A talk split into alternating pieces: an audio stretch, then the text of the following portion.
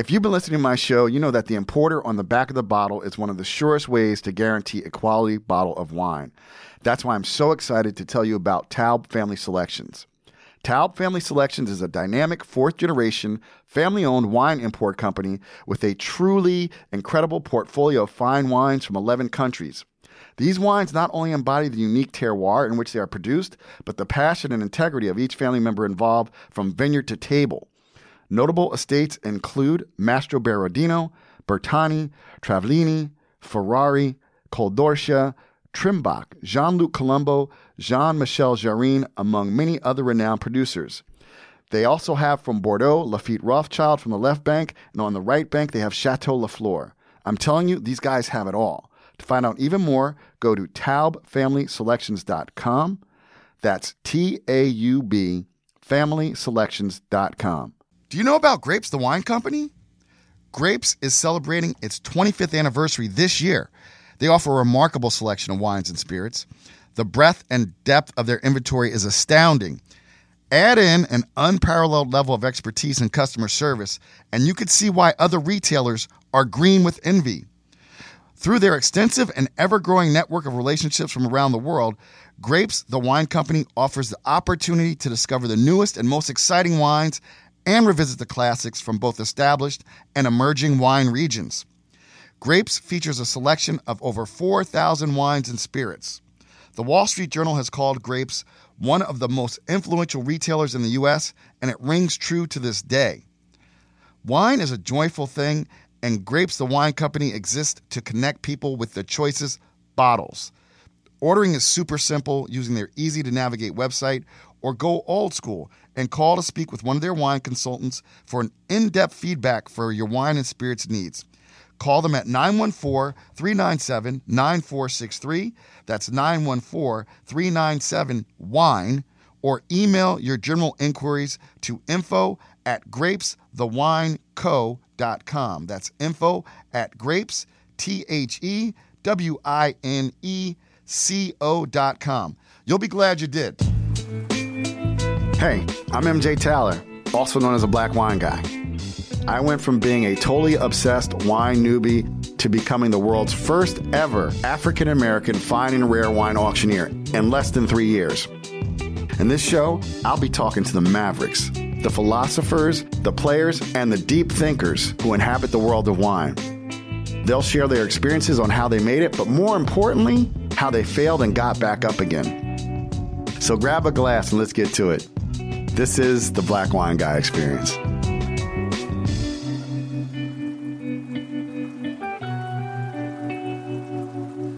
Hey, hey, everybody, what's up? It's your boy MJ, and welcome to the Black Wine Guy Experience. My guest today is a fifth generation winemaker of, how do you say that? Azelia. Azalea.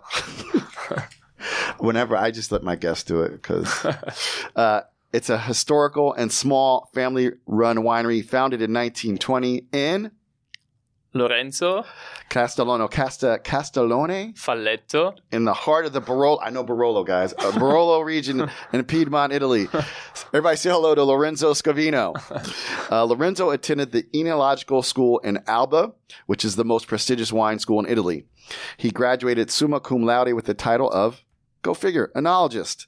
Uh, Lorenzo works full time alongside his father Luigi at Azelia. Azelia. I need to. I really need to work on my my foreign language skill. Uh, participating in every step of the process, from the work in the vineyards to the winemaking and sales management in Italy and around the world. Everybody, this is our first international winemaker. Please welcome Lorenzo Scavino. Thank you, MJ. Wow, I'm excited. Your first international. Yes. That's great. Yes, yeah. Um, What a great start. Well done. I know, I know. I went right to the top. um, so, uh, as I said, he's out in the market. He's got a grip of wine. Uh, he's got a bag full of wine. Um, but I've, I, I've, I want. I love Dolcetto. I think it's in the states. It's it's uh, overlooked. You know, everybody drinks. I know, I know it's not your region, but Chianti. You know what I'm saying? Everybody, you know, everybody knows Sangiovese and they know Chianti. But I love Dolcetto. We have a Barbera. Uh, we have um, your Nebbiolo, which is not in the, obviously in the Barolo or Barbaresco region. I'll let him explain that to you guys. And then he brought uh, a 2010 Reserva uh, Barolo, so we got something special. So um, your boy might get a little bit tipsy, um, but um, let's start at the beginning. You're a fifth generation winemaker. Yes. Uh, what's it? I don't. I don't like. What's that? What's that like? Well, it's uh, not that easy, especially because I am an only child. Oh, so, there was, there that's no even fallback. worse. Yeah, That's, yeah, that's yeah. even worse. Yeah. that's why I say no pressure. it's really a huge responsibility. But um, you know, when you grow up in a wine family, it's always a different story. yeah. Because um, when I was a small child, I used to play in the vineyards, in the cellar. Uh, at the beginning, it's like playing. Then it becomes like a real job. Uh, there's also some slavery in between, some child labor. Yeah, child labor laws. yeah. but that's how it works, you know. So, um, yeah, let's go back to the beginning. Who who uh, founded the winery back in 1920? So everything started by my great great grandfather, Great, great. Okay. um, and uh, you have to consider that Piemonte was extremely poor back then. In the early 1900s, it was just like like a small typical uh, Piedmontese farmhouse. Mm. Uh, my great great grandfather had uh, all the animals, cows, horses. Uh, they had fruit trees also, so peaches, apples. That was their production, and they already had vineyards, smaller uh, quantities uh, of grapes just for the family, for a few friends. But at the beginning, they weren't even making wine Okay. because at that time it was quite unusual. You know, they were just making extremely small quantities for the family, but that was it Right. Then after a while they started to realize that uh, in the Langhe region where where I live we have such a unique uh, soil composition. Uh, we have these hills which are so beautiful with amazing exposures to the sunlight. So they were like let's start vinifying these grapes.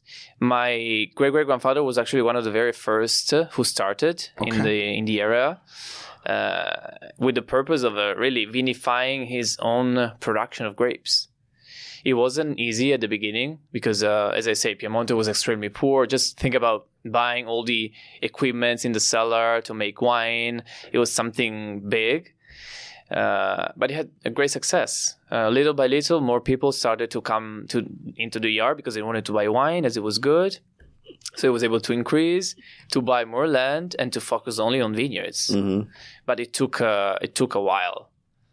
It took a while. After after him, my a few decades later, Okay. my great grandfather started bottling the wine for the very first time, because back then everything was sold in bulk, Okay. uh, and it was again one of the first in So the people era. would buy like a barrel. They'd buy. Yes, we mm, they were very common in uh, in Piemonte. These uh, glass containers called damigiane, Okay. the damigians, Mhm. where uh, people were just buying wine and they were bottling it at home. Okay. It was just easier for them. Uh, my great grandfather started with bottles, glass bottles, which were uncommon, very uncommon.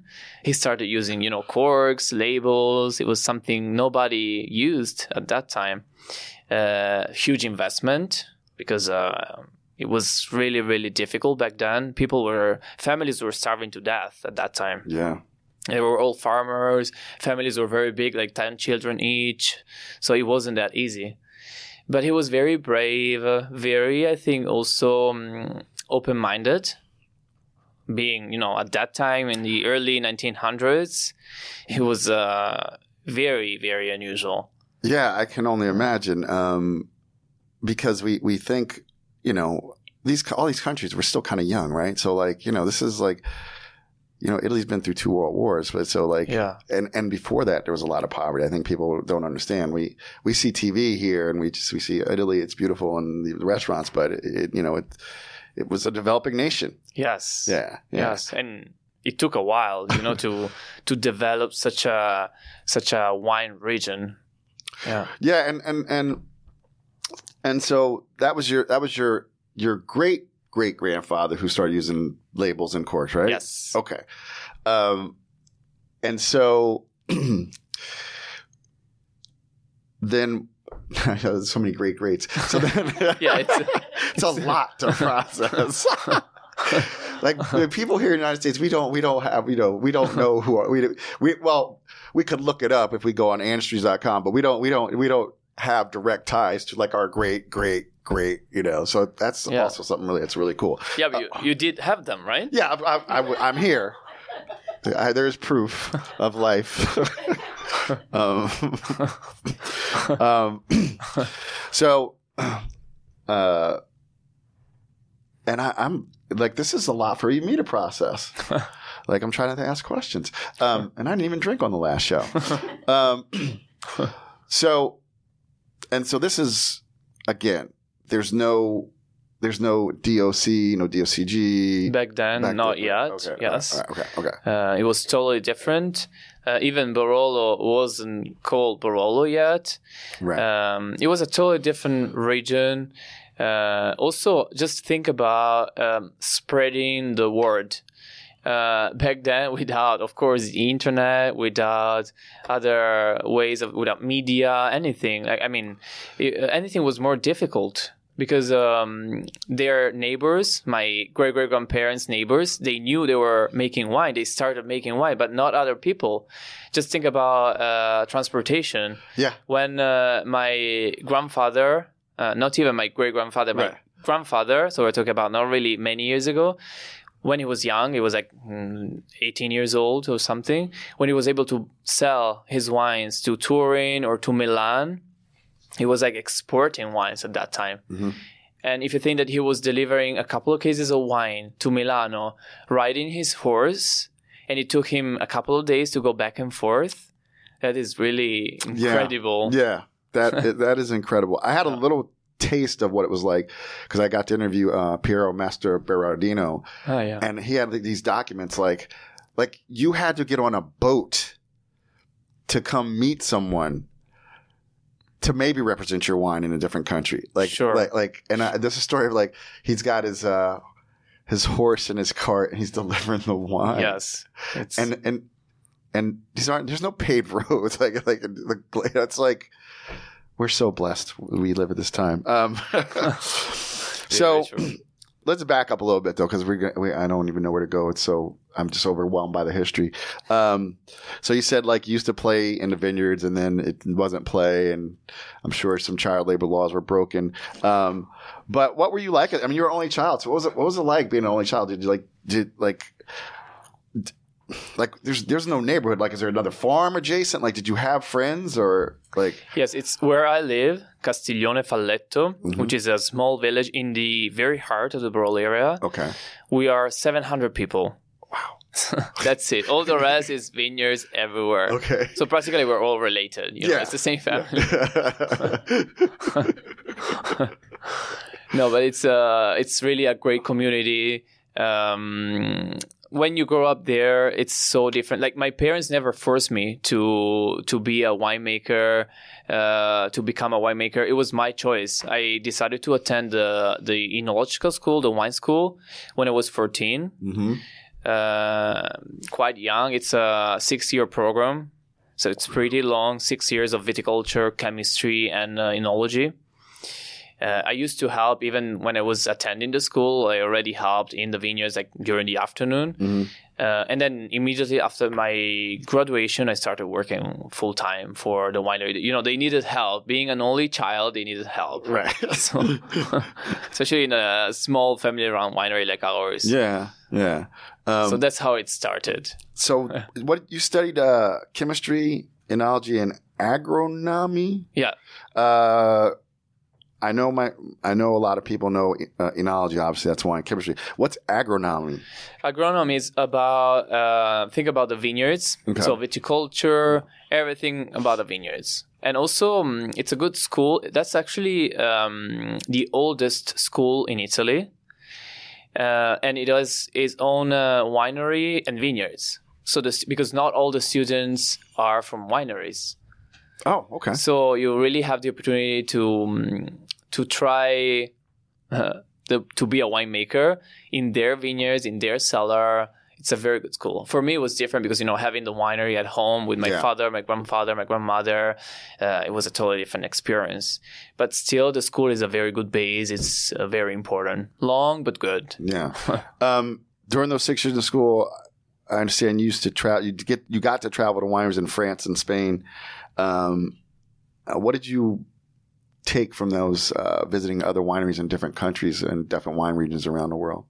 Well, it was a great experience. I was still quite young back then, but still, it was a great experience because uh, even countries uh, which are so close to ours, like France and Spain, um, they have such differences compared to our winemaking, compared to our viticulture in the vineyards. So it was very interesting for me uh, as a young student to to see what they were doing different compared to my home. So um, it was very, very interesting, especially because we visited bigger wineries, smaller wineries, pretty much everything with the school. Uh, and it was interesting to see huge realities which we don't have in uh, in Italy. Mm. Mm. That was very interesting. The what I learned the most, I think, is probably um, the fact that uh, I have to um, respect what my ancestors did. Mm. Uh, not many families, because I had the opportunity also to, to meet so many winemakers from other wineries, other estates, and not many families have such history. Yeah. And uh, we're here thanks to my great great grandparents who decided to work the land. Uh, and at that time, you have to consider that working the land, being a farmer, was an inferior job. Mm. And nobody wanted to do that. All the new generations wanted to leave. They wanted to be employed in Torino or Milano, the biggest, closest cities, mm-hmm. uh, because they didn't want to be farmers. It was like very inferior yeah. to be that and and now it's like the other way around. Well, now it's, it's sexy. It's, exactly. Yeah, it's, I mean, uh, and even here in the United States, people are like, "Oh, I'm going to start a winery in Napa." You know, I'm going to, you know, it's it, it's become just like it's so funny what you said. It's just like polenta was like peasant food, and now yes. now, now it costs yeah. like thirty dollars. Exactly, like very true. Restaurant, you know, like, yes, it's crazy. um, and also, though, I mean, I think about even with the machinery you have, like how hard work, but you're talking like a mule and, you know, you're like yes. hot sun, just that's hard, yeah. hard my, work. My great great grandparents were working in their vineyards with oxen. Yeah. And that is, if you think about it, that's really, I mean, nowadays we have all the machineries that we want, even if it's still mostly by hand, because in Piedmont, in Barolo, we have very steep hills. Yeah. So, um, like in the Reserva vineyard, in the Bricco Voghera, mm-hmm. the top rows are so steep that it's too dangerous to drive a tractor there. So it's yeah. totally by hand. That's a crazy amount of work. And that's really like it was in the past. It was really like that, but for the, for the whole area. Like in all the vineyards, it was all by hand. Yeah. Um, is that a thing with Italians? Because the Italians, a lot of Italian, uh, the California market owes a lot to Italian immigrants. Um, and there's a there's a winery called Martinelli. They have a vineyard. It's called Jackass Hill because you would have to be a jacket. Like you can't put a trap. Like you'd have to like. Is that why do you why do you uh why would someone plant on a steep, dangerous hill? Because it's the most expo- it's the most beautiful exposure. Uh, it receives more heat, more sunlight. Usually, um, the most uh, difficult uh, uh plots to farm are the best ones. It's always like that. Unfortunately, it's always like that. And also the highest part of the hills, the hilltops are the best positions. And that's, of course, the hardest part to farm. Yeah. But the hilltop always receives more sunlight and also more wind, which is very important in Barolo to push away the humidity. Because we, we can have a lot of pressure with diseases, powdery mildew, downy mildew. We want to avoid uh, the humidity. And so the hilltops are really ideal for that. Gotcha. Gotcha. So you you were at uh, the school in Alba for six years. That's and but I think like you're 14 when you start. That's amazing. Um, whereas it was a bit illegal, you know, to uh, drink uh, wine at that. Yeah, time. yeah. Well, no, just know. a bit. um, but so I was already drinking wine. I, mean, I started when I was five or six years old, so for me it was just you know normal to drink wine at that time. That's what. By I, the time I was fourteen, it was like yeah, know, like, like, that's what I understand. Like when you grow up uh, in in the culture, it's a little bit different. Like you know, they give you a little bit with your dinner just because yeah, you know that's what everybody else is doing. Sure. Um, so you graduated summa cum laude, so you were like the top student. what what drove you to work so hard? Like, I mean, because you could be like, "Yeah, we've been doing this for for. I'm the fifth generation. I got this. I could coast." You know. That's my father. that's that's my boss. okay. That's uh, his fault. Yeah, for sure. Talk about He's that. What, so- what what is your dad like, man? Well, uh, he's so demanding. Um, he's, uh, I, I must say, he's a terrible perfectionist. He pays attention to any small detail, which really makes a huge difference for him. Uh, that's why it's not so easy to work with him. You have to get used to it little by little. It takes a while. and he really wants to do things his way. He always has the final say, of course. But I think he can, uh, that's pretty fair because uh, he has a crazy experience. This year is going to be his 44th Wow. harvest. Wow. So, I mean, almost 45 vintages. That is incredible. Yeah. Uh, Yeah. He has already experienced everything in the past warmer years, colder years, extreme droughts, uh, humid vintages. And since we're farmers, he's always able to adapt the works in the vineyards. But to work with him, to live with him, it's a, you know, it's a, a big family affair. And uh, yeah, especially, I don't know, he's never satisfied especially with uh, my work or uh, I'm quite used to it now, but at the beginning it's tough. Yeah. Yeah. You have to really build your character, and uh, yeah, it's uh, Yeah, and that could be tough because typically what would happen outside the wine business, like your parents would build your character so you go out in the world to get beat up by your boss. Um, but your boss is the one who's building your character and, and but knows where he left all the flaws that he can beat you up some more, it seems like. exactly.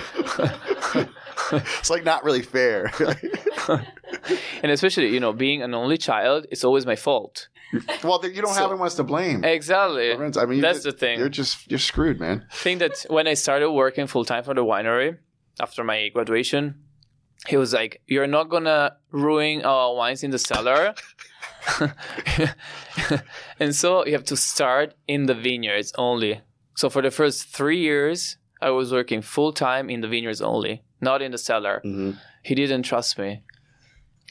Well, that's interesting because a lot of my American winemakers say the wine's made in the vineyard and you just, you know, you got good fruit, just don't fuck it up in the cellar. But that's interesting that he's like, he's like, no, no, no, no, no, just go out there with the grapes. Exactly.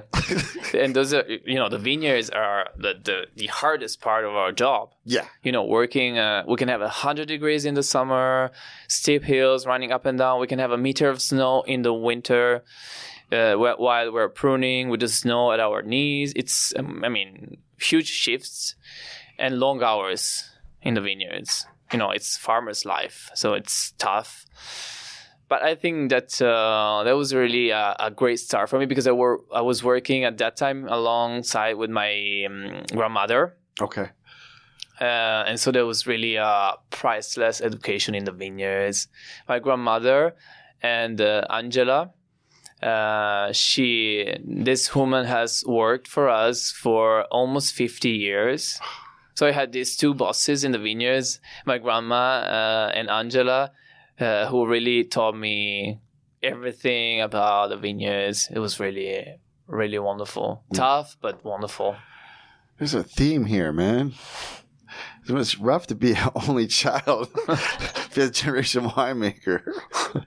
um, so there's a lot of history in, in your region too. I understand that um, during World War II, uh, how did they hide the wine? Because this was a thing all over uh, Europe, where the Nazi, where they were, they were just taking everybody's wine. Like, how did your family, um, or how did this your commune? How did they deal with that that threat?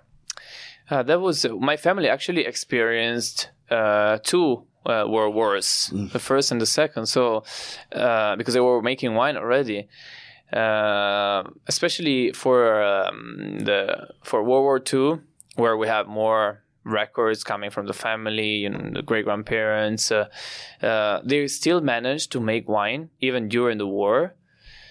it wasn't that easy because uh, working uh, out in the vineyards it wasn't that safe. Mm-hmm. Uh, some of the areas in Barolo were bombed. Wow. Uh, we had the Germans in the area, we had the partisans, so it was really a pretty uh, tough uh, moment, especially during uh, those years. Some of the vineyards were turned into battlefields. Uh, they still managed to make some wine, not like uh, the standard quantity, but they still managed to to make some. We have the oldest bottles that we have in our private collection are from 1932 Okay. so those bottles survived the war, uh, and uh, they were hidden by my great great grandparents during the war in fake walls in the cellar underground, in order to keep them safe away from Germans who were there to steal the bottles, to break them. That's really a fantastic collection. I mean, it's amazing to be able to still have those bottles, which are still drinkable. Right. Because Barolo is one of the most age-worthy wines on the planet. You can keep it almost as long as you want. See, that, representing this whole region, man. No, that actually is true, and particularly, um, we'll get into this later. But like back then, they they would use the big like the big Slovenia like those wines were like Titanic tannic. Like they like they needed like twenty five years. Like okay, it's it's it's it's okay. You might want to drink it. You know. yes, it, it was uh, it was a totally different style. Barolo was super uh, tannic, powerful. You really needed to wait for ten or fifteen or twenty years before drinking drinking it. Yeah. Uh, also because uh, not just because of the aging, but also because of the fermentations. Just think about the fact that uh, it was impossible back then to control the temperature during the alcoholic fermentation. They didn't have temperature control tanks, of course, at that time. So in uh, very warm vintages, they had uh, the alcoholic fermentation going up to uh, over 40 Celsius, which is, I mean, too high at that. It was really extracting everything. Uh, or on the other uh, side, when it was a colder vintage, it was uh, really hard to have the fermentations going on for the entire process until the end. So um, it was very, very tricky. And that's why Barolo had a different style back then. hmm They had so few tools to control the quality in the vineyards and in the cellar. hmm Um, and speaking of the vineyards, um, you're in uh, Filetto, correct? Castiglione. Casti- Say the first word, which is more difficult. I know. I'm cheating. Castiglione Falletto. Castiglione Filetto. um, but actually, aren't almost all of your family's vineyards in Serralunga de Alba? Yes. Okay. Bravo. Uh, you know, I, I know a little bit. Um, um, and uh, so, like, your name is Scavino. Yeah. And there's some other famous Scavinos, right? Sure. We Are are you guys related? we are related. yes, we are cousins. Yes, sure. As I told you, in Castiglione Falletto, Well, 700 if you have the same, yes, Yeah. you are all related. yeah, it's kind of sure. Yeah. Such a small area. Yeah. Um, and you guys share ownership of Fiasco. Bricco Fiasco, Bricco yes, which is our historical vineyard of the family in Okay. the Castiglione, right, uh, very close to our winery. Yeah, Oh, wow. yeah, it's really in the heart of the Barolo area. Okay, It's a beautiful vineyard. And so, what what wines do you produce out of that vineyard? Also Nebbiolo or just Barbera and Dolcetto? uh, out of uh, that vineyard, Yeah. it's only Barolo. Okay. okay. Yes, only Barolo. It's it's all Nebbiolo hmm because that's really mm, the center of the Barolo production. So it's uh, which is tiny. I mean, that vineyard we own about 2.5 hectares, so we make five to six thousand bottles. Okay. It's pretty small. Yeah. Yeah. Um, so it's this. I'm glad you're on because I've been doing uh, this thing with some friends of mine down in Jersey who they they have a, a shop and all they sell is Italian wines, uh, a restaurant. Uh, shout out to Biravino. Um, um, and Italy's home to like how many different indigenous grape varietals are there in Italy? We have so many hundreds. Don't you have a degree in this stuff? Summa cum laude. But it's it's over. It's in the hundreds, right? Yeah. It's definitely. I think it's close to a thousand. Wow.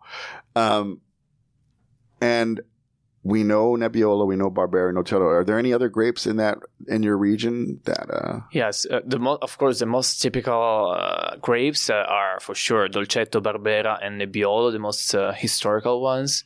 We have many other grapes which were slightly, I would say, more common in the past. Then they disappeared because they were less cultivated, like uh, Freisa, uh, Nascetta, uh, Grignolino. We have many.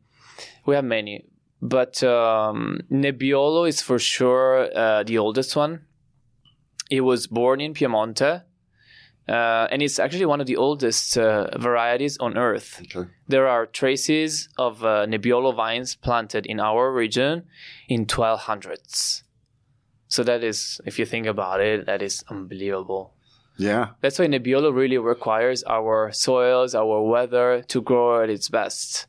You can find nowadays you can find Nebbiolo vines planted all over the world. Mhm. Um, here in the U.S., in Australia, New Zealand, South Africa. But actually, if you taste the wine, it's very hard to recognize it Mhm. because it's completely different. Ne- Nebbiolo really requires Piemonte, and we're so proud of that. I, I, I did you see a smile on his face? um, I mean, but that definitely that that that goes to um, you know uh, um, sense of place or terroirs. It's called right. Like it just um, you can grow lots of things, lots of places, but where is it at its uh, purest expression? Yes. Yeah, and that would be this very unique place. Um, so now I'm like, so you have any cousins uh, over at the other at the Paolo Scavino uh, estate there? Yes, I have two cousins. See, Yeah. and and and uh, do you uh, bitch them about being an only child and they're lucky because there's at least two of them? Well, sometimes, sometimes uh, you know they can. there are two, so it's uh, they can at least they can divide. You know, it's uh, we always have uh, so much fun together because you know it's a it's a great family. We get along. so Yeah. We share. Sometimes we work together. Also, we have fun together. So it's really a great uh, community. We live very close to each other, Okay. and it's funny because we sometimes we we see each other more often abroad doing events, Right, you know, right. tastings rather than at home because we're always running here and there. So that is very funny. Yeah, it's uh, and we're always eating and drinking together. Of course, you know, it's a part of our job. Yeah. Uh, we have to. I know, I know. It, that's what I tell people. You don't understand. That's what I have to do. So um, I'm I'm have this. Uh, what do I have? I have the Dolcetto. Talk to me about the, the 2019 Dolcetto a little bit, man. Dolcetto d'Alba. That's our um, everyday wine in Piemonte. Mhm. So it's very fresh, fruity, flowery, uh, good to be enjoyed young. Uh, ours is a particular Dolcetto, Bricco dell'Oriolo. That's the name of the vineyard. Okay. So it's actually a single, Single vineyard, Dolcetto, not blended. And the vines are 55 years old, which is very unusual for a Dolcetto. Normally, Dolcetto comes from younger vines. But my father is very, I told you, uh, is very picky, terrible perfectionist. Uh, even for the base wines, he wants to have older vines. He only he only wants to work with older vines. So even in Dolcetto, we have this concentration, this intensity, which is very Yeah, particular. I'm, I'm saying it's not. I mean, Dolce. This is delicious, but like you said, it's typically it's just lighter. yeah. Um, um, this has great acid, but it's typically a lighter, fresher thing. If you got, if you've never tried a Dolcetto, think like a, a Cru Beaujolais. Almost, it's kind of like that, that character, but this is deep. It's got some serious uh, complexity going on in it. I always say that Dolcetto is our pizza wine. Yeah. Because uh, you can just pair it with uh, whatever you prefer, goes well with it. Uh, even by itself, a little bit chilled, it's very refreshing. Or antipasti starters, appetizers, that's just perfect. It's so versatile. Yeah, yeah. And this Dolcetto is on top of a hill facing full south. It's very re- normally Dolcetto because Dolcetto is the cheapest grape in Barolo Right. in the area. We have to say that, and normally uh, it has the worst locations because that's what remains for Dolcetto. The best ones are for Nebbiolo and Barbera. Yeah. So normally you would have Dolcetto at the bottom of a hill facing north. Uh, that's you know that's not really the best ripening. Actually, Dolcetto needs the same amount of sunlight of Nebbiolo to ripen at its best. Here in with this vineyard, Bricco dell'Oriolo, we are a little bit outside of the Barolo area. It's another village called Montelupo Albese. Montelupo Albese. Bravo. I have to do it right You're away. learning. I, I You're am. learning. I, I'm not going to waste this time. And in Montelupo Albese, since it's outside of the Barolo area, there is no Nebbiolo. So we can use the best positions for Dolcetto. That's right. Top of a hill, full south. It's like a Barolo position. I like that. Let me use that one. It's like a Barolo position. There's, um, so let's let's let's talk talk about your father for a, a few moments here, wh- wh- which he's uh, obviously inside of the theme. But you said he has this older vines, even for like this Dolcetto. Um, has he shared with you what it was like? Like when he took over from his father, like what changes did he institute into uh, the winery, the viticultural practices, and and uh, what was his? What do you know to be his uh, contributions to where you Uh, where you're about to take off from eventually? he maybe? did. Maybe. I, I think I have to, to wait at least another 30 years Yeah. before taking over because my father will never retire. Yeah. And I'm actually very happy with that. At least we can share responsibilities. Yeah. No, my dad uh, did so many things when uh, he took over. Um, I think he took over about my. He was about my age, like thirty or something. Uh, he did so many things. Um, my grandfather was a very uh, open-minded man Okay. uh, which I, I think it runs in the in the family, like also in the blood. It's also my great great grandfather. It's always been like that. Always uh, pioneers, visionary, doing new things which other people uh, weren't doing. And uh, my grandfather was already experimenting a lot. When my father took over, uh, he started experimenting even more um, he started introducing i remember that's really probably one of the first things he started doing when he took over he started green harvesting which at that time was uh, very unusual he started reducing the yields Okay. in the summer Mhm. uh, after a trip to france he saw that uh, some of the growers there in france were green harvesting meaning that they were cutting some of the clusters uh, during the summer before the, the real harvest in order to just leave them on the ground as natural fertilizers. But the main purpose was to uh, concentrate the grapes which were remaining in order to have a better ripening, better balance, elegance, finesse. And so my dad had a trip to France and he saw that and he came back with this idea in mind. Also because uh, since my grandparents had fruit trees, Yep. they were producing peaches, apples. It's funny to, to think that they were already doing that with fruit trees. They were reducing the amount of apples or peaches uh, per each tree so that uh, the ones remaining were sweeter, Right. tastier. But they were not doing that with vines. See, that's interesting. I didn't realize. I mean, that makes sense. Here in the states, we call it they call it dropping fruit. Like they Yeah, go, they yeah. drop fruit. You want to re- reduce the yields. Um, I had no idea, but it makes sense that like you would drop peaches, you would drop apples, Yeah. so you get riper, more luscious fruit. Yes.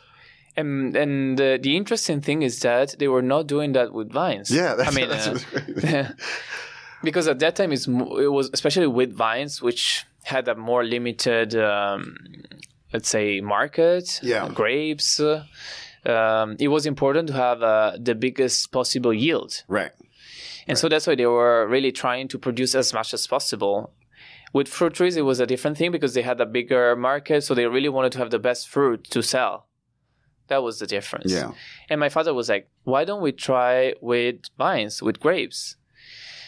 And at that time, they were still very, you know, the region was still was still very poor.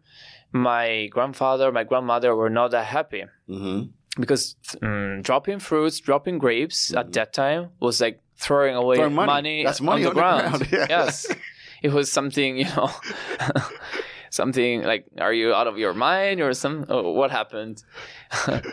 but my father, being so stubborn already, he was like, let's try, let's try at least in some vineyards. He started doing that. My grandfather was pretty upset, disappointed. Uh, but then after tasting the first vintage, the first result, he was extremely happy because the wine was completely different. It was uh, more balanced. It was actually sweeter. sweeter in the sense of the tannins. The tannins were smoother, more integrated in the structure of the wine, and he was not expecting that, my grandfather. And so the year after that, my, my father started dropping fruits, started green harvesting Green harvest. I like that. in uh, in all his vineyards. And there was a sort of an innova- innovation in uh, Piemonte, in Barolo. I was going to ask you what did the, in addition to your grandparents, were, you, were your neighbors like they're crazy over there? What's going on with those yes, Scavinos? yes, especially, especially uh, the old generations, which were who, who were more, um, you know, close-minded. Um, they were really thinking like that, and it took years and years before because nowadays it's just normal to drop fruits. Yeah. it's. I Yeah. mean, everybody does that Yeah. literally. Yep. But at that time, it took years and years. And my father was uh, not really the first one, but it was uh, in a group of the of these very first producers who started doing that. And he was brave because uh, Again, like you said, I mean, um, it is literally is money on the ground. yeah, and and and you have to re- recover, recoup that later. Um, but I love the story about how um, your grandfather just loved the wines. yes, uh, that was so satisfying also for my father because uh, you know, doing something uh, it was affecting the entire family. It wasn't that easy. now, your father is is he an only child as well, or does he have? He has a sister, okay. yes, and uh, she used to work for the winery as well with the with the family. She's now retired. Okay. She's just enjoying wine. We're making wine and she's drinking wine. My aunt. Yeah. That's great. That's great. Yes. Okay, so um, And So- also another thing my father did Yeah, I was gonna after the, the, the green harvest, he started introducing uh, the small barrels, the Okay. barriques. okay, so he's one of those generations who went to. There was It's- a. I, I read the articles like there's a few renegades. They're like Yes. because they went to Burgundy. Yes, that's Okay, it. yeah. That's it. Because barriques were nobody used barriques in Italy. They were just being used in uh, in France at that time. And so my father uh, was uh, really experimenting a lot with these smaller barrels. Um, Barolo was born in Botti, in the big barrels. So again, it was something uh, pretty strange to use these smaller containers, which were actually more spicy because uh, the the bigger the cask, the smaller the ratio wine to the wood. So that's why usually the big barrels, the botti, are less predominant on the wine. Normally, you would taste the barrique a lot more because uh, it's a smaller container. Mhm. Um, at that time, when barriques were introduced in Piemonte, and we're talking about 30 or 35 years ago, uh, everybody was experimenting 100% new oak, 50% new oak, 80%, 30 Mm-hmm. because they didn't know. Uh, my father actually never used too much new oak. I think it was about uh, 30% at his maximum because he always wanted to uh, respect the raw materials, the grapes. Um, and um, yes, he's been experimenting a lot with that. Um, and also with so many uh, other equipments in the cellar like particular crushing machines, particular presses, pumps. Pumps in the cellar are. Uh, think about every time we have to move the wine from one tank to the other, from tank to barrel, we use a pump. Mm-hmm. And so the quality of the pump is essential. Mm-hmm. He started using these um, particular pumps, which are called uh, peristaltic pumps, which are super soft. They because every time you move the wine, it's a stress for the wine. And these peristaltic pumps, which are crazy expensive, uh, they are small, and uh, it's like buying a crazy expensive car. Yeah. So, and you look at them and you're like, really? That is the cost? But they work very well. They have a sort of silicone tube which presses presses the wine through. There are no metal parts in contact to the wine. okay. It's super soft. During the harvest, we can even uh, pump grapes, berries, perfectly intact without crushing the berries. Wow. Yeah. That's uh, that's a great help Wow. to be gentle on the berries. Right. It's actually the same system used to uh, pump the blood uh, from su- surgeons when they operate to the heart. Yeah. Mm. Um, I you said something that reminded me of something when I first came to my business that like uh, another I think it was I don't know was it Trimbach somebody but like what you said um, every time you move the wine, it's you're you're messing with it at a molecular level. So you want to be as gentle Yes, as possible. very important. Yeah. Yeah. Very important. yeah. and also for the same uh, for the same thing when you bottle the wine immediately after the bottling the wine has to rest a little bit because it's always a stress a stress for it Yeah. Yeah. these are small detail details which really make a big difference So what else did your uh, what else did your crazy dad do there? The the, the rebel do we have enough region. do we have enough time Yeah, we got yeah, we got we got time.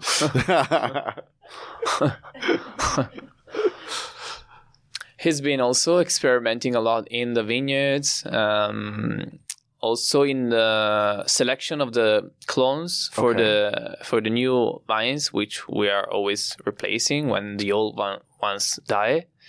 Um, he's been experimenting a lot with um, new Nebbiolo clones, which we actually don't like, because uh, when you plant a new vine, hmm then maybe you like it at first, but then you have to think about the evolution of the wine, uh, especially for Barolo, which can be kept forever. Maybe you like it when it's young, but you don't like it anymore when it gets old. So think about when you plant a new vine, it takes four years before the first harvest. Then the evolution of the wine, it takes forever. And he started when he was about 30 years old when he took over planting new Nebbiolo clones. And he realized that just by following the evolution of the wine, that uh, uh, he really doesn't like these new clones because um, the the final result, the wine, is completely different. It gets darker, which Nebbiolo isn't. Uh, also, these clones, of course, are more resistant. They're stronger, more resistant, you know, with diseases in the vineyards. It's easier to farm them. But um, also, they have uh, tannins which are harsher. Um, it's difficult to have uh, to achieve a phenolic, a complete phenolic ripening. So um, now nowadays we just use our uh, original old clones, hmm which are Lampia and Michet. Lampia and Michet. Yes. All right, I just poured. I'm giving everybody an Italian wine lesson. So, uh, sorry for moving the mic, everybody. I need to be professional. So now I'm on the uh, Barbera d'Alba. Um, most of my listeners are from the United States. I do have. I'm sure we're going to get a big spike in Italy uh, because you're on. Um, but uh, talk about um, like Dolcetto. You said was like the village wines, the pizza wines. Uh, talk about Barbera's status inside of um, Piedmont. Barbera um, has been uh, one of the most uh, planted, if not, I would say the most planted grape variety in Piemonte for so many years. Okay. Yeah. Very typical wine. Uh, it's I would consider it as another everyday wine, just like uh, Dolcetto, but very different. If you look at the color, Barbera is always darker, very pur- purple, very intense, uh, and that's genetics. Okay. Because in the cellar we have the same process, the same fermentation, maceration. Barbera is just darker, and also has a higher acidity, which provides a great freshness in your mouth, and it has almost no tannins. So it's like opposite to Nebbiolo. Uh, for everyday drinking, it's perfect because, uh, like the Dolcetto, it's easy to pair. It's easy to pair. Of course, we have our typical pairings, our pasta pairings in Piemonte. But the Barbera, with this acidity, which really uh, is helpful to clean your mouth while you're eating, again, just like the Dolcetto, drink, the, drink it with whatever you prefer. I had a question because I'm sitting here with a real Italian from Piedmont. What is like your regional cuisine there? I mean, because I watch TV shows and they say this, but like you live it, you've lived it. We have an incredible cuisine in Piemonte. Uh, it's really amazing. Um, we have our typical um, antipasti. The vitello tonnato is the most one of the most famous for sure, and it's probably well, not probably, it's definitely my uh, favorite uh, Piemontese dish. Which is it sounds like a strange pairing if you have never had it. Uh, I can translate it as tuna veal. Okay. So it's a sort of um, veal, uh, similar to a roast beef, but it's not. Okay. It's similar with um, sauce. Uh, it's a mayonnaise with tuna, capers, and anchovies. Mm. It's a very p- particular pairing because think about tuna and veal. I mean, Yeah. nobody does that. Surf. We call it surf and turf here, man. you can get it at the Sizzler for twelve ninety nine. Know. It's a little bit different. Yeah, here. I think it, you probably. you think? So, for instance, like I never like that. I love that you share that. Like I, I've never seen on all these shows where people go to Piedmont. I've never heard about this. Yeah, the vitello tonnato is definitely one of the most famous. And uh, anywhere you go, uh, the recipe is always a little bit different. Mhm. Uh, the veal is always different. The, the sauce is always different. So I have so many friends uh, who are also obsessed with vitello tonnato like me, uh, and so we're always touring around the entire area, entire Piemonte region, to always try new, different uh, recipes for vitello tonnato. It's a hard job, but uh, we do it. So- yeah, man, uh, it's tough. Um, Vitello tonnato. Then we have well the another typical antipasto is the um, carne cruda, Okay. which is actually the raw meat. This is very simple. It's um, raw meat. Uh, we have a very particular breed uh, in uh, Piemonte, which is called Fassone. Fasona. and um, it's this famous uh, meat which is very lean but very tasty at the same time only in piemonte and we eat it raw it's super tasty it's gorgeous just some olive oil Okay. some salt and pepper if you like it's usually the real recipe it's cut um, with a knife by hand so it's uh, like in very very small uh, tiny pieces it's super good All right. Well, then that we've had some antipasta. What what what, what what's next? What's and then we have pasta yeah. Of course, Yeah. pasta. Uh, there is such a variation of in, in Piemonte for sure. Uh, agnolotti del plin, which is this filled pasta Mhm. with this meat and vegetable uh, filling. They are incredible. Uh, every grandma makes agnolotti del plin at home. Again, with different fillings, different recipes.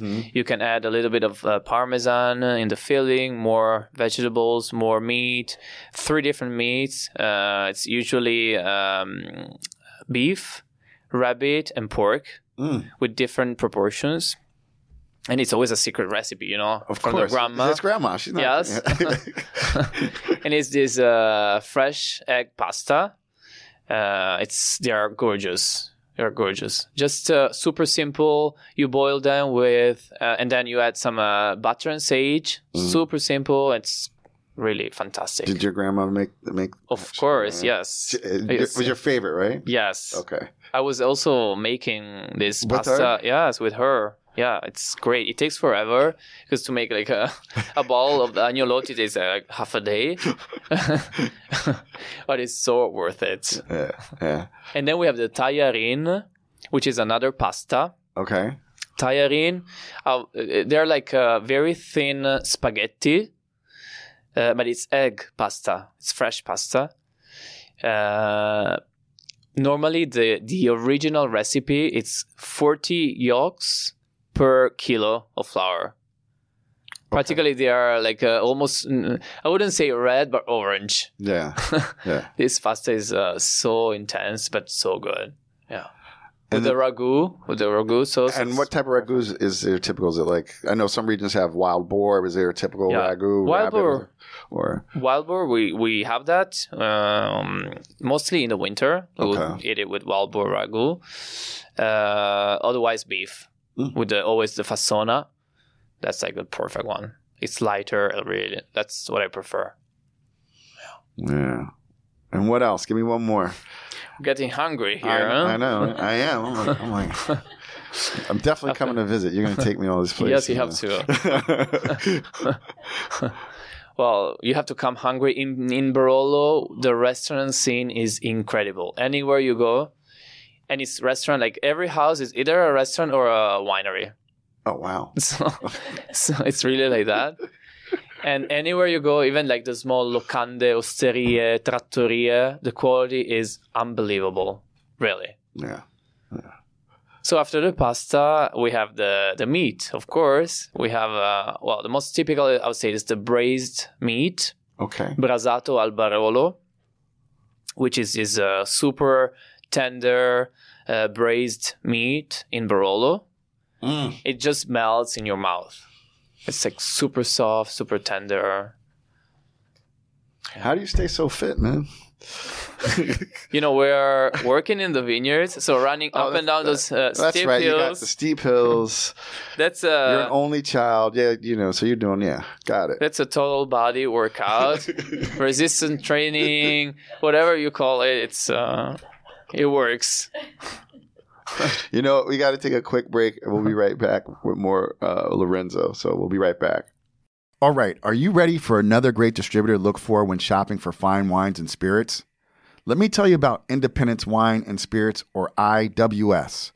IWS is one of the hot, up and coming distributors of fine wines and spirits headquartered in New York City. Like Taub Family Selections, IWS is owned by the Taub family, who have re entered the New York wholesale market, bringing the family back to its roots in distribution, where they held court from 1951 through 2004.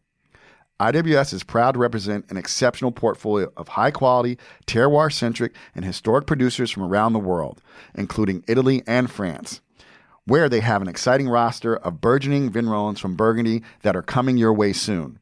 They also have domestic producers such as Lokoya, Cardinale, Staglin, El Molino, and many more. To learn more about IWS, go to independencewine.com. Hey, are you looking to order that special bottle you had on vacation? Uh, do you need to find a bourbon your boss has never tried? How about wrapped bottle gifts for teachers, coaches, or your sales force? Grapes the Wine Company can provide all this and more. They do Zoom tastings, winemaker dinners, wine driven charity events, cellar consultations, and stellar suggestions. They do it all. Did we mention Burgundy? If you left your heart and Beaune, there's no better stateside destination to shop for red and white Burgundy. Not to mention the great wines of France, Italy, Germany, the US, and Spain. That's grapesthewineco.com. Okay, so um, we were just getting workout tips from Lorenzo on total bottle workouts. We should, we should, you know what we could do, man? Listen, ask ideas. All right, so we're like new best friend. You're my new best Italian friend. Um, we're going to do like we'll do like we'll do a harvest boot camp. Like we'll bring people over. And they, I love that. we need more workers. That's exactly right. Exactly. We'll get people. To, we'll we'll get people to pay us to come work your vineyards. To lift crates of Exactly. grapes. Exactly. That would be something. I'm ready. My father will love that too. I think. You know, in during the harvest, we're always in a in a hurry, like crazy, like totally. If you come during the harvest, we seem like uh, I don't know, out of our minds because uh, when uh, when we decide that we have to pick a vineyard, my father can wait for not a couple of days, a couple of hours, Yeah. and then we talk have to about that. pick. Yeah, because I've heard So- like I I've heard like there's certain regions, um, like if you don't pick the grapes, like you're you're like the alcohol levels get out of control. Like there's these.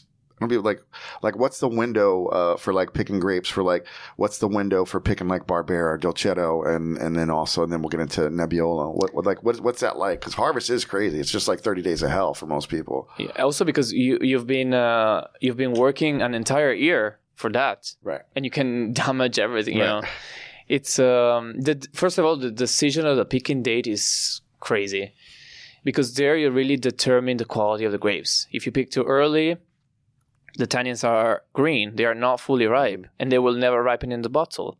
If you pick too late, then the grapes will be the wines will be over extracted, too jammy. We don't like that. Uh, so mm prior to the harvest, my father and I always uh, walk in all our vineyards to taste the grapes. That's the old method. My father really prefers the old methods. What do you taste for in a grape? We taste the grapes. We taste uh, the sweetness Okay. of the grapes, but it's more important to look at the color of the seeds.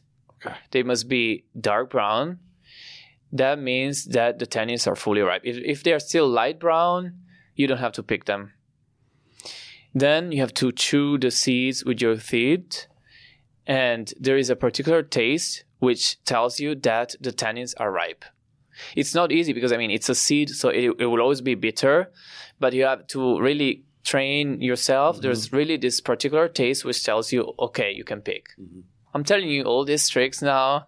You Don't worry, man. I, I live in Jersey. I, it's not really going to help me grow any grapes. Definitely not in Nebbiolo. Maybe some sweet off hybrid grapes, but don't worry. Your your your, your family's uh, domain and secrets are safe. safe. Yeah, you're good to go. Until your father hears it, be like, "You told him all our secrets." right, exactly, exactly. He's gonna be mad. and then we also do chemical analysis like Okay. sugars, anthocyanins, mm. pH, everything. But my father always prefers the old method. So that's what you learned in school, Right. and then he's like, "I don't need that. I, exactly. I, I got to appear." Yeah, Exactly. It's always like that. it's always like that. All right. So then, like, you guys, it's time to pick grapes. What what happens? Hell. Those are really uh, Like crazy the- days. like, do you start early in the morning? Some people, I know, do you harvest at night? Is like depending on the Yeah. grape. There's no need in Piemonte to harvest at night Okay. because especially these uh, these gray varieties are not subject to oxidation Okay. at least as much as the white ones. Yeah. So there's no need. Normally we start quite early in the morning. Uh, can be depending if it's uh, you know also depending on the season on the vintage. Can be 6:30, can be 7 a.m. And we have all the people there, our workers who are very well trained. We're about uh, 30 people, 35, 25, depending. Uh, and they're all well trained because we do a hand selection in the vineyards. So we examine all the bunches one by one in order to eliminate any green or damaged berry. And then uh, we place them in these small uh, little crates of 18 kilos each. Super small.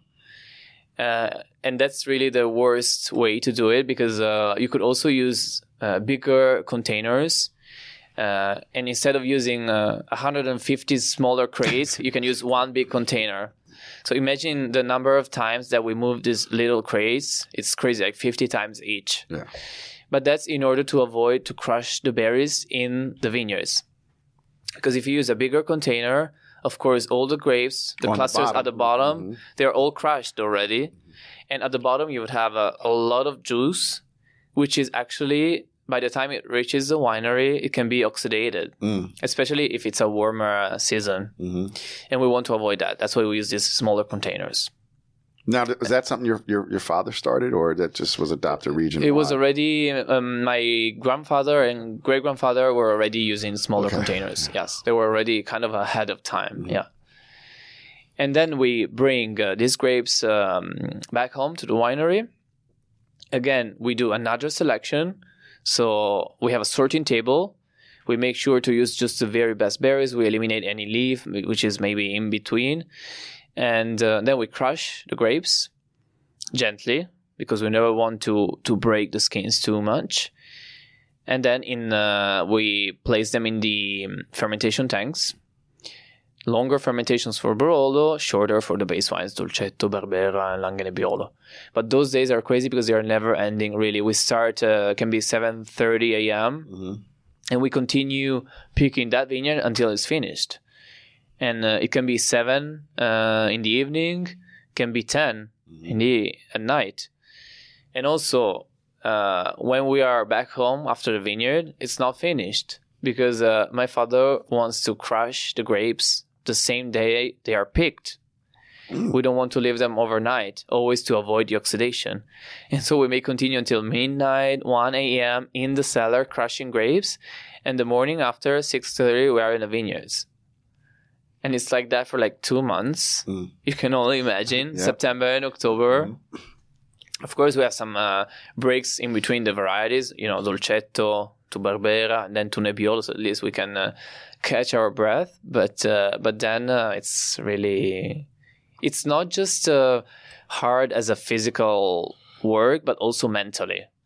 Because after an entire year of work, you can really uh, damage everything. You can have a hailstorm, which in literally 30 seconds can ruin your entire crop. So That is cra- oh, so now, so now, So now I just poured a little bit of your uh, 2020 Nebbiolo. So Nebbiolo, we Americans, we like our grape varietals. You know, it's hard for us sometimes with like our regions. You know, um, so Nebbiolo is a grape that is used in Barolo and Barbaresco. Um, why is this a Nebbiolo and not a Barolo? It's a Nebbiolo Langhe, even if if it could be a Barolo. Okay. It's our choice actually, Okay. Because uh, these vineyards come from the Barolo area. Okay. Castiglione Falletto that you've Castellone learned. Falletto. Castellone Falletto. You can call it CF if you like. Yeah. no, I'm, I'm, I listen. I love my New Jersey Italian accent. Castellone Falletto, and Serralunga d'Alba, Serralunga d'Alba. which are in the Barolo area. So we could actually make a Barolo with these grapes. Okay. But our Langhe Nebbiolo comes from our younger, youngest Okay. vines, which are 20 years old. So not that young.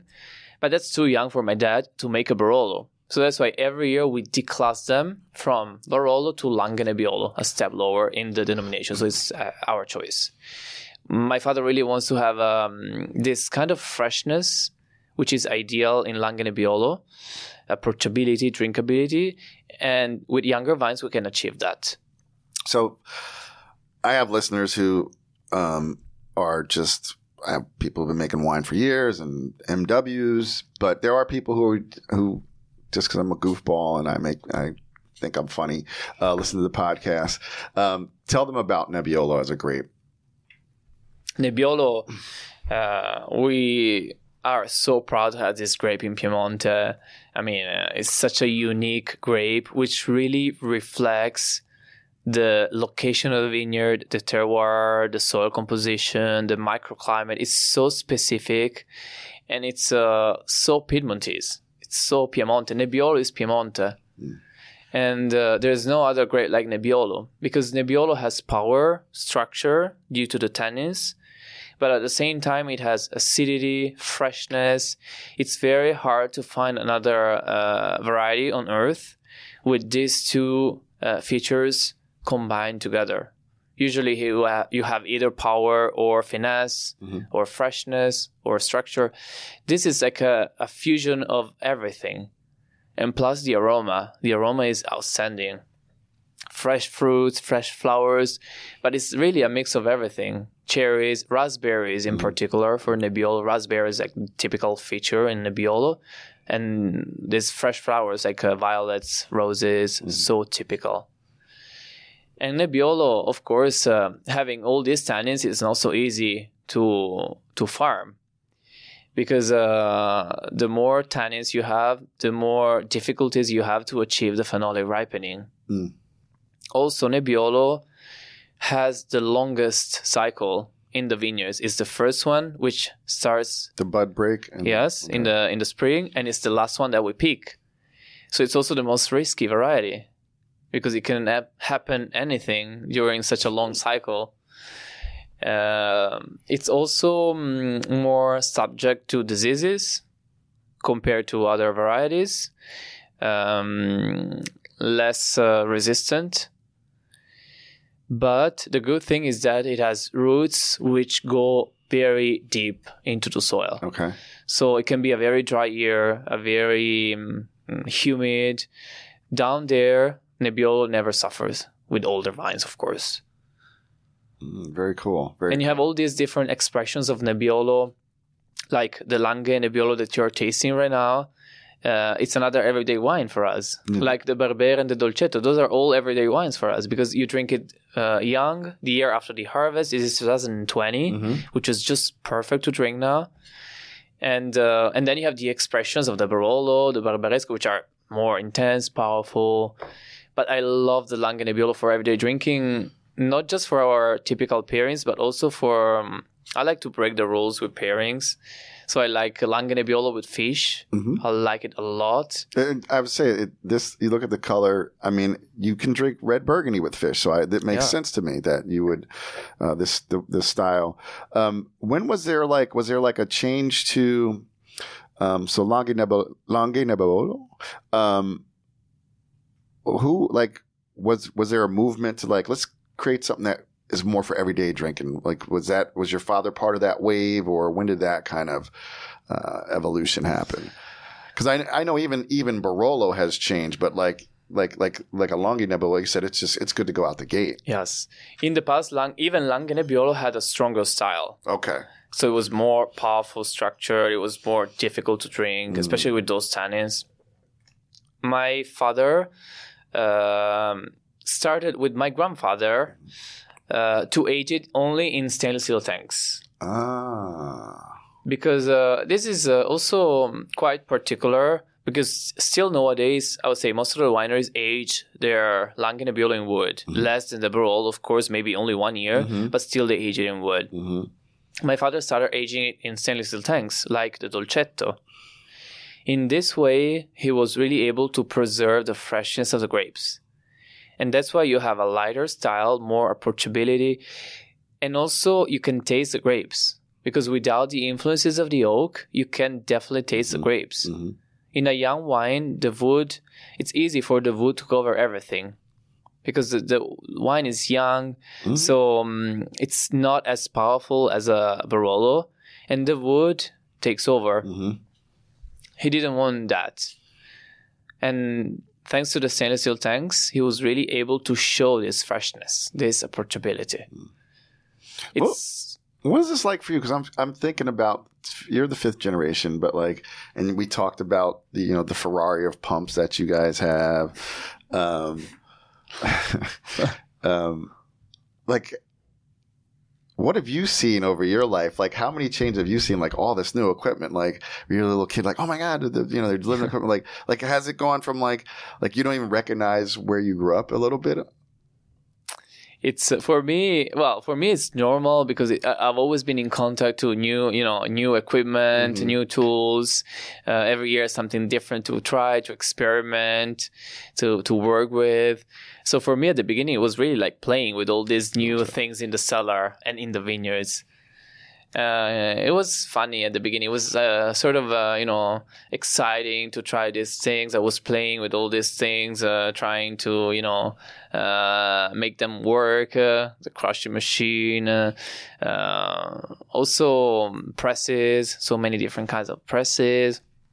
Or just think about the labeling machine, the bowling machine. So many things to, to play with. Yeah, it's fun toys for a kid.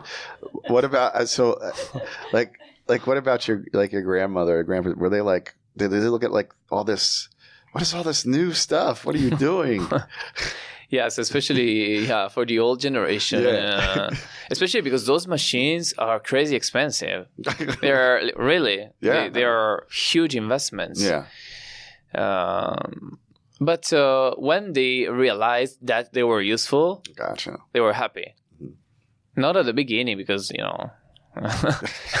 when you have your son who is really spending here and there buying everything new and uh, trying new things. And these equipments were from france from germany not even from italy some of them. So even more expensive but it was worth it. Yeah, yeah Uh, and still nowadays it's doing that my father and my mother is struggling oh, she's saying all these, you know, new tractors, new machines, new everything. She's like, "Are you sure we need all of this like every year?" oh man, yeah, matter fact, I'm glad you talk about your mother. We we know about your dad, but talk about your mother. What is she? Does She- she work in the winery, or just just? We'll talk Yeah, about yeah. your mother and, and, and what she does with uh, you guys. She's probably the real boss of the family. Okay. like every Italian mama, every Italian mother. and consider that uh, uh, there's me, my father, and my mother is in the middle. Mhm. So she's always there trying to mediate the things when my father and I are yelling at each other.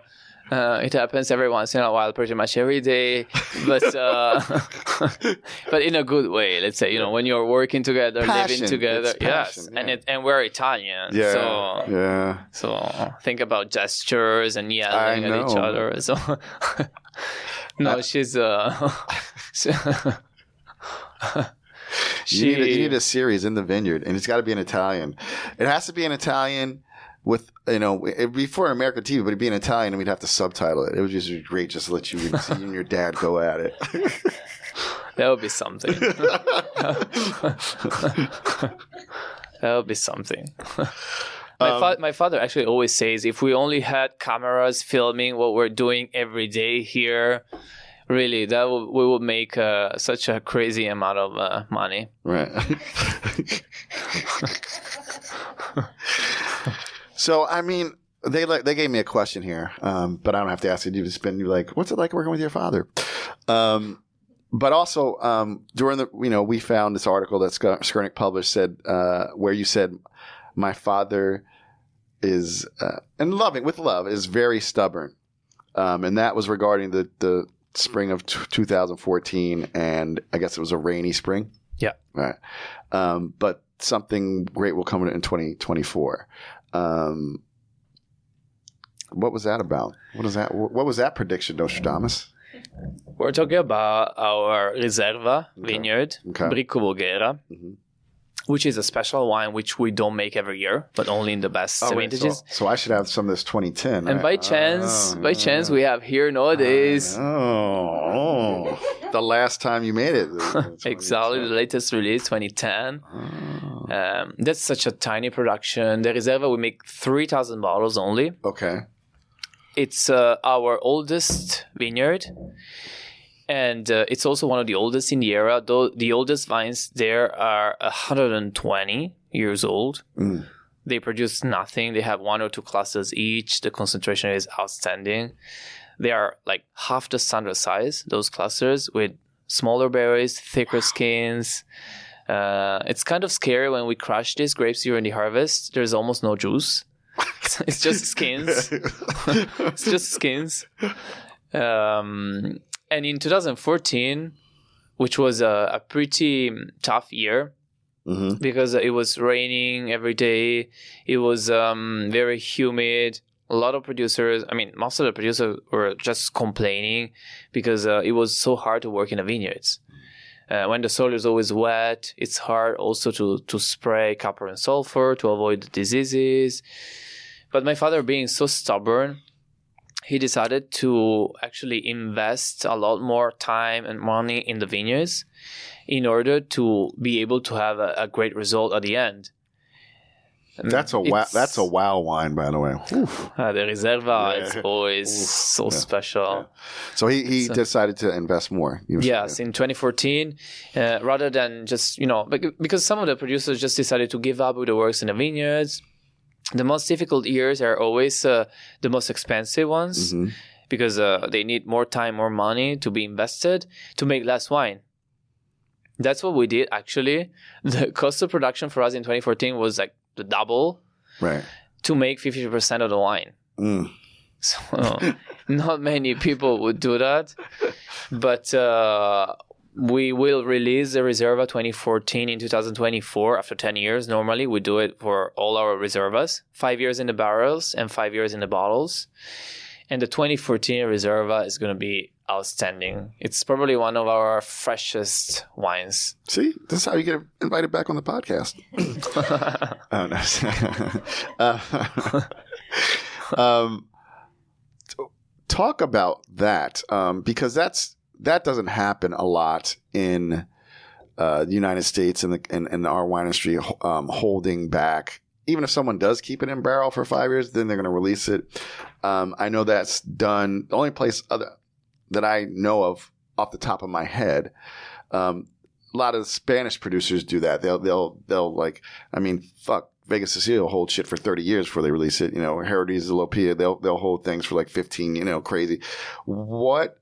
Um, how did your you guys? How do you know when it's time to release it? Like it, it's it's just a minimum. It's, it's five years in barrel, and then at least five years. Like how does your your dad? How do you and your dad ultimately? I know he makes it, but how do you and your dad come to that decision? It's um, it always, of course, depends on the vintage because every vintage you always have such a variation of uh, conditions in any vintage. But for sure, we wanted to have a longer aging for the Riserva, given given the age of the vines. Mhm. These vines are so old, and they have this such a concentration, which really needs more time, both in the barrels and in the bottle. Okay. before the release. So that's why we came to this decision. Let's do 10 years minimum Mhm. uh, so that the wine has enough time to evolve Mhm. before being released. And we believe that 10 years is the ideal peak also to drink it. That's Yeah. why when we release it, it's, uh, it's actually The, ready to the start of drinking window. Yeah, Yes. Gotcha. Then, of course, you can age it for another Right, 25 right, years. Right. But that's like because most people, if, if you released it, they're going to drink it. right. Right. Exactly. And we want the wines to be ready when we release them. Mhm. Not that you have to wait for like the 2010 which we have released now, it's just gorgeous for me. And in the peak of this 10 years at the Mhm. peak you really have uh, this mix of still a lot of freshness. Mm-hmm. Like in your mouth you have this acidity which is very alive, very vibrant. But at the same time, you get some of the tertiary aromas, Yep. which are the aromas of the evolution, like dry fruits, dry flowers, uh, also licorice, dark chocolate, Mm-hmm. white truffles. They're so intense. And my taste, I really like this fusion of both freshness and some of the evolution. I'm same. I'm same. I'm not. I don't like wines that are too aged. I like them. I like them. It's hard to get, but like I like them right in the pocket, right? Like when when it's still got that fruit and some freshness, but then those those secondary and tertiary notes coming in because I I'm sure you've been in the wine tasting and the wine is just too old and people are like wanting because it's old. We got you know it's 60 years old. We ha- it has to be good. So we're gonna they're gonna talk about all the tertiary flavors. I'm like, ugh that's not me. But so I so I like that. Like you know, you you it's right at it's it's at the start of the the, the drinking window. Like Yes. you know, um, We actually have the same taste, MJ. I really like uh, if I if I can choose, I always tend to uh, pick younger Yeah. vintages. Of course, if I have the opportunity to taste Yeah. something older, it's an experience Right. because the especially for Barolo, the evolution is incredible. Even more so if it comes from my family. Yeah. because I can taste the family Yeah. history. But my taste, I really like the freshness of the new vintages, or at least in the ten years yeah range. yeah. Um, speaking of from your family, you, you said there's bottles in there from uh, 1930. What's the oldest vintage you've had from your family? So I this is funny because I never had the the oldest bottles, the 1932 bottles. Okay. Uh, my father never allowed me to to taste them. I'm still Wait, waiting. he's, he's opened them and he didn't allow you to taste them. I'm still waiting. What? I'm still I'm still waiting. I'm not uh, I'm not old Somebody enough. Somebody called DC uh, DYFS. Call Children's Services. that's that's cruel. But he says, you know, we have so few and we want to keep them. That's why that's the yeah, he's excuse. like we have so few.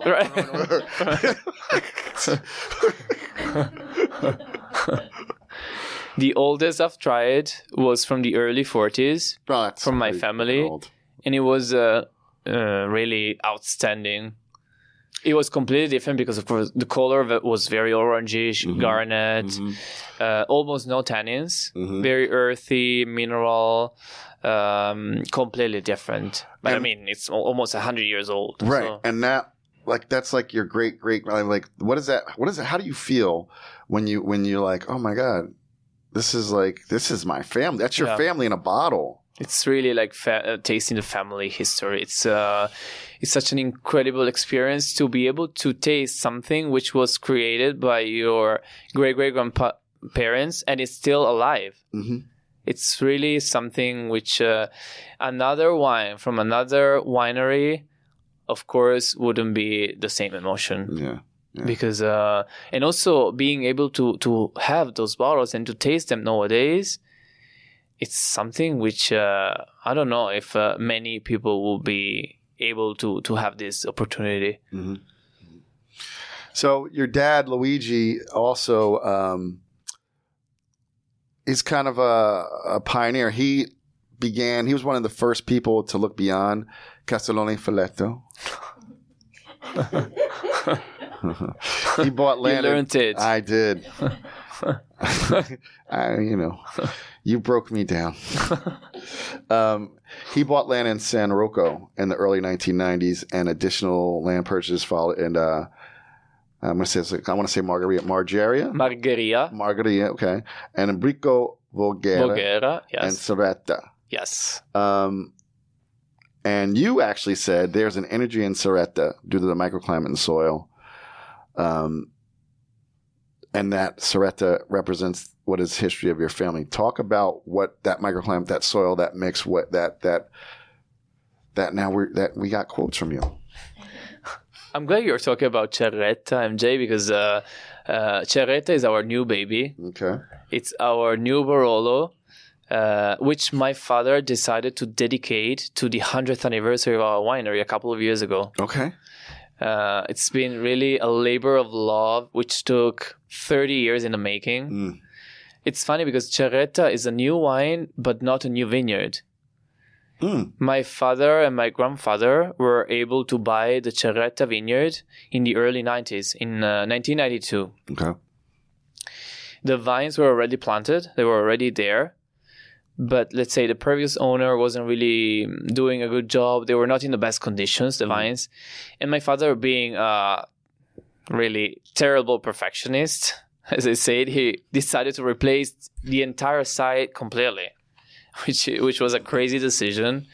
Uh, it's pretty big. It's almost uh, three hectares Okay. which for the size of our winery is big. And so we're talking about replacing more than 12,000 vines. At that time, all by hand, one by one, planting one by one all the vines. My father and my grandfather, my father still has pain in his knees. He still remembers, yes, planting these vines. It was crazy, really. Um, and also, there were particular vines which my father produced through massal selection from the best vines in our Bricco Fiasco vineyard, our historical vineyard. So also the clones were selected through our genetic materials of our older plants. It was really a particular work. He also decided to uh, add a drainage system to the soil, which wasn't present before. New poles, new wires, everything from scratch. Mm. But then the vines were too young for my dad to make a single vineyard Barolo, of course. Right. So he would never make Barolo from vines which are younger than 30 years old. So for the first 10 years, he decided to declass the Cerretta grapes into the Langhe Nebbiolo. Ah. Not even Barolo Classico at the beginning, Langhe Nebbiolo. After 10 years, he used the Cerretta grapes in the Classico, in the Barolo Classico, for 20 years. Now, finally, after 30 years, he was like, we cannot wait any longer. Let's release Cerretta. And so that's why he decided to dedicate it to the 100th anniversary because it really represents the, the historicity, the patience, the hard work, the willpower of, uh, of my family. And he's so proud. It's like another child for him. Cerretta and I grew So up. you're not an only Yeah, child. Cer- Cerretta and I really grew up together. Uh, she's like my sister. I love it. And uh, my father cares so much about Cerretta, not really about me, but uh,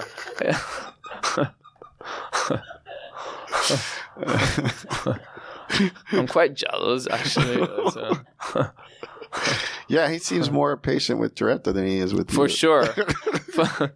I mean, 30 years. She gets a lot more slack than you. yeah, not many people would do that. Not many people. I mean, 30 years. Uh, also, from a financial point of view, it's a crazy way to. yeah. And um, because he just wanted to have older vines, to have uh, more uh, portability, more uh, structure at the same time, more finesse, and a better ripening. Yeah. And I always find Cerretta to be our, um, I would say, most energetic Barolo, most vibrant. I can feel the energy coming from the younger vines. Uh, and it's also for me our freshest Barolo.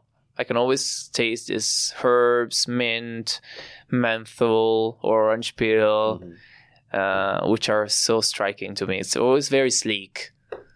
Very nice, very nice.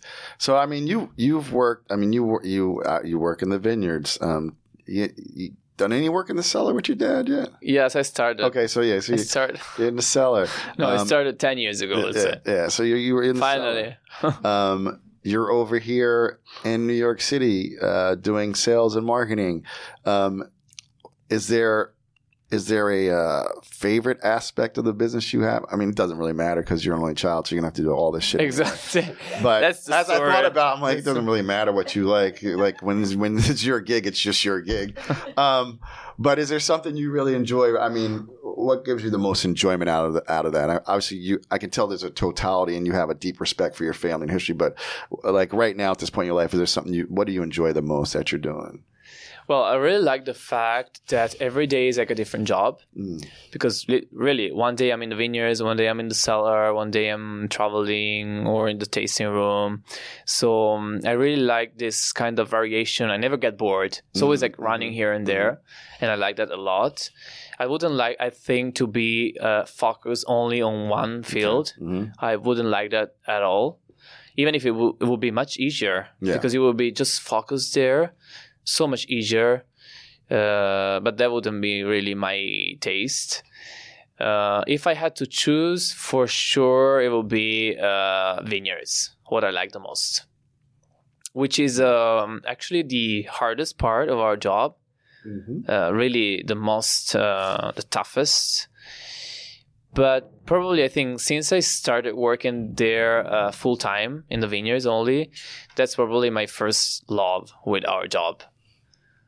And I like to be, you know, in the vineyards with these crazy old vines. Uh, I really le- enjoy that.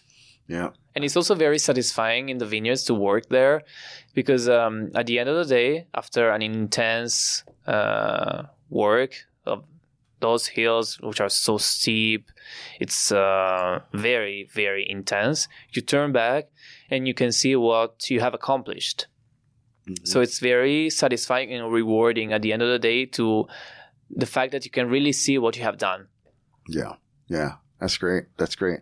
So, what do you see in your future uh, and, and, and your, and your family's future and the, and the next generation when you have a son? Don't start because my parents are, are really like- like, pushing you- for the sixth generation. Like, you are, you are like in, you are full, you are really Italian. Like they are on you, man. Uh, They're pushing for the sixth generation so much.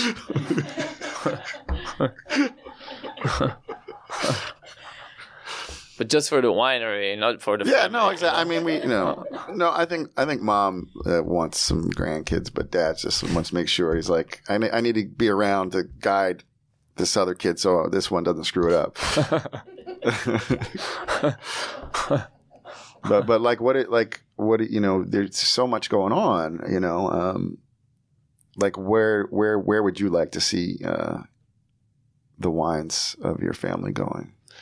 Huh, that's uh, that's tough because um, my you know my my father, my grandfather have always been considered among the best Barolo producers in the world Mhm. by the Italian press, the international press. Yeah. So that's why I say I have heavy, ex- heavy, heavy is the head that wears the crown.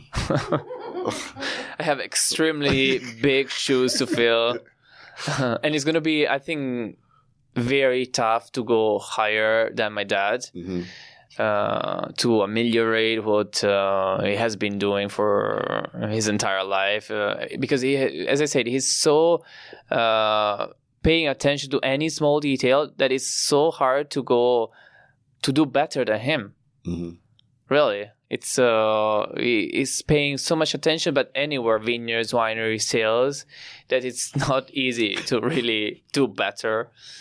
I'll try. I'll try. We'll see. We'll see what's gonna happen. We will see. and um, obviously, you're a lover of all things Piedmont. Um, Sure. but if there was there a bottle, was there a bottle of wine? Say in your travels, like, is there a bottle of wine that, like, I mean, obviously, we talked about. Dude, you can't touch like a bottle from the 1940s. That was that's your family. But like, like, and during your travels, is there a bottle of wine where you're like, oh wow, damn, that's actually really good wine? Is there a, a, a wine that kind of like knocked your socks off?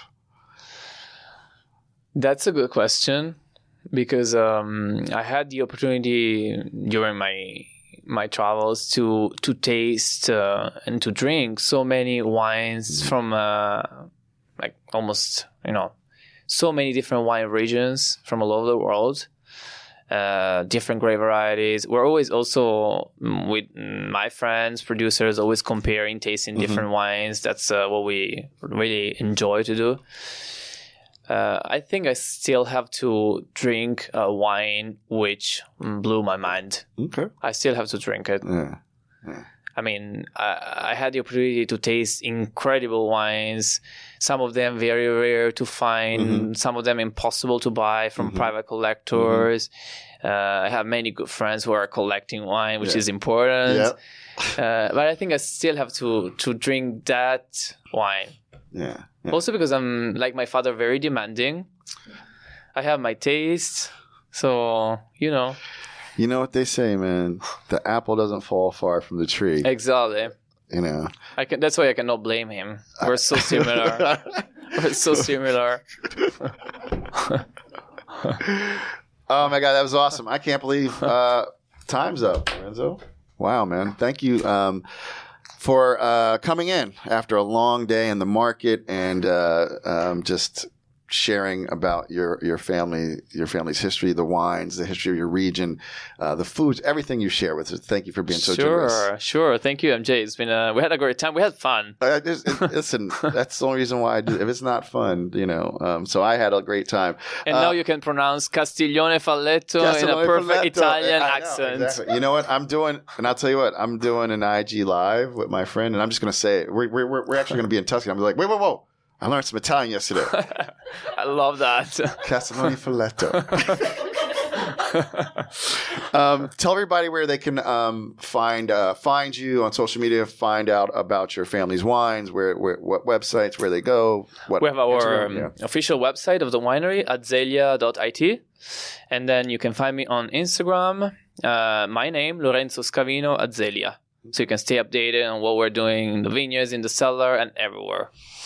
Fantastic. We'll make sure we put that in the show notes. Again, thank you so much for coming in.